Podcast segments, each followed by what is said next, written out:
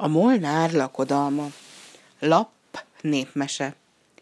Élt egyszer egy molnár, aki olyan gazdag volt, hogy amikor a lakodalmára készült, a rokonokon és barátokon kívül erdő, mező állatait is meg akarta hívni. Üzenetet küldött hát a medvének, a rókának, a farkasnak, a lónak, a kecskének, a júnak, a tehénnek, és végül a rénszarvasnak. Az állatok nem voltak hozzászokva, hogy ilyesfajta ünnepségekre hívják őket, hát igen hízelgőnek találták a molnár szándékát, s mindannyian meg is ígérték válogatottan udvarias szavakkal, hogy elmennek a lakodalomba. Elsőnek a medve indult útnak, mert igen nagyra becsülte a pontosságot. Mivel hosszú volt az út, nagy sűrű bundája pedig igen kócos volt, jó korán felkelt, hogy legyen ideje szépen megfésülködni, s illendően készülődni az ünnepségre. Végül aztán nekiindult, és útközben összetalálkozott egy fiúval, aki fütyörészve sétálgatott az erdőben. Hát te hová mész? kérdezte csodálkozva a fiú, ki még soha életében nem látott ilyen elegáns medvét. A molnár lakodalmába felelte szomorúan a medve. Igen hosszú az út, Bizony, szívesebben pihentem volna a barlangomban, de az a jó ember oly nagyon erősködött, hogy menjek el, nem volt szívem visszautasítani. Eszedbe ne jusson elmenni oda, kiáltott a fiú.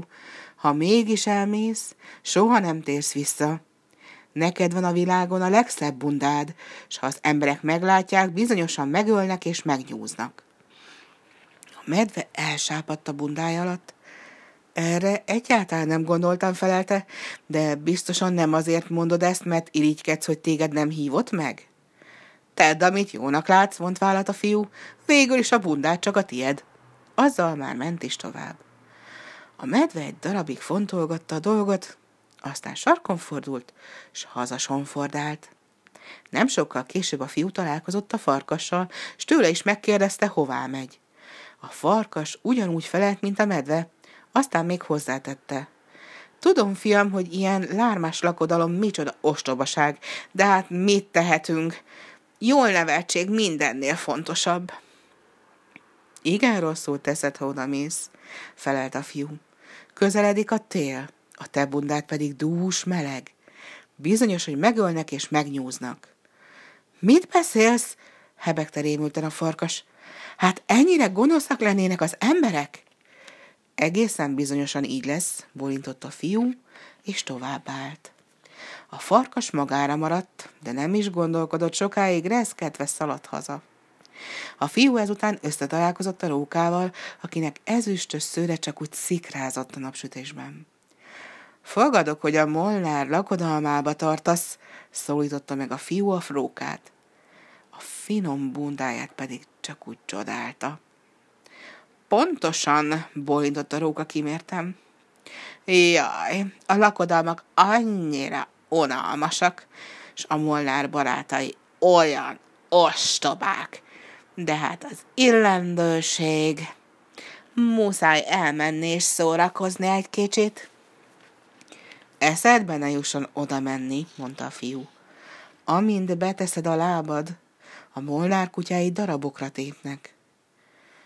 Jó magam is hallottam már ilyesmiről, kiáltotta rémülten a rókas, már szaladt is hazafelé. A fiú kiválasztott magának egy szép áfonyabokrot, s jó ízűen szemezgetett az illatos gyümölcsből, mikor egyszer csak ágzörgésre, patadobogásra lett figyelmes. A ló vágtatott el mellette, gyönyörű fekete szőre, olyan fényes volt, akár a sejem. A fiú illendően köszöntötte a lovat. Nem állhatok meg, túlságosan sietek, felelte a ló. A molnár lakodalmán csak arra várnak, hogy megérkezzem, és asztalhoz üljek.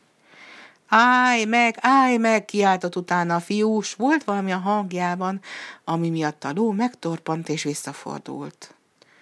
Jobban tennéd, ha nem mennél oda, mondta a fiú. Ha elmész, többé nem vágtathatsz az erdőben, sem máshol. Az emberek befognak, megkötnek, és addig dolgoztatnak, amíg csak élsz. Búcsút inthetsz a szabadságodnak. A ló lenézett a kisfiúra a magasból, s arra gondolt, hogy nincs ember, aki őt igába hajthatná. Hangosan, megvetően felkacagott, aztán elvágtatott a lakodalomba.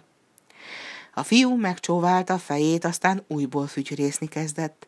Kiment a tisztásra, s leheveredett a fűben.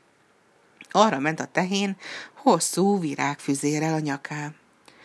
Jó napot kívánok, köszöntötte a fiú. Hová, hová, ilyen sietősen? Jaj, ne is kérdezd, felelt a tehén kisé nyugtalanul, de büszkén. Már késésben vagyok, annyira soká tartott ezt a füzért elkészíteni, megyek is. A Molnár lakodalmába fejezte be a mondatot a fiú, aki rég tudta a választ. De én arra kérlek, hogy ne menj el oda. Mert ha az emberek megkóstolják a tejedet, onnantól fogva nem eresztenek. Meglásd, soha többé nem hagynak neked nyugtot. Jaj, fiam, képtelenségeket beszélsz, fújtatott a tehén, aki a legbölcsebb állatnak tartotta magát. Kétszer gyorsabban futok a legügyesebb embernél. Szeretném én látni, hogy bárki emberfia olyasmire kényszerítsen, amit nem akarok megtenni. Azzal köszönés nélkül sértődötten elfordult, és tovább sietett a Molnár háza felé.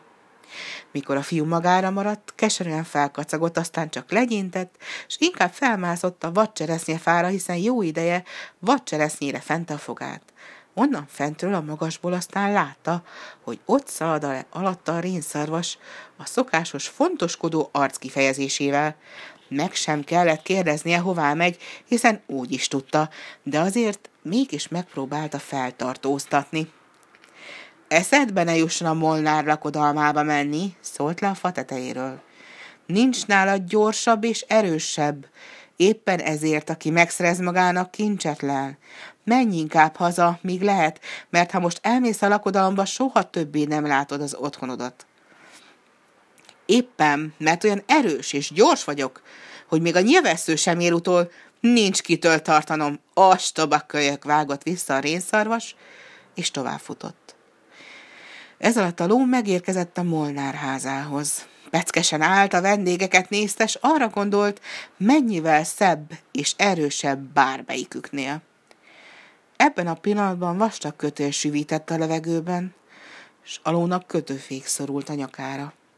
Hogy nyerített, hogy rukkapált akkor, de hiába nyerített, hiába rukkapált, mert egy szempillantás alatt az istálóban találta magát felkantározva, zablával a szájában, eke húzásra készen.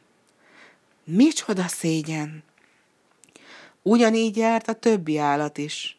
A birkával, meg a kecskével együtt, amelyek olyan vakon bíztak a molnárban, hogy meggondolatlanul eleget tettek a meghívásnak. Soha többé nem tértek haza, s azóta is az ember szolgálatában állnak.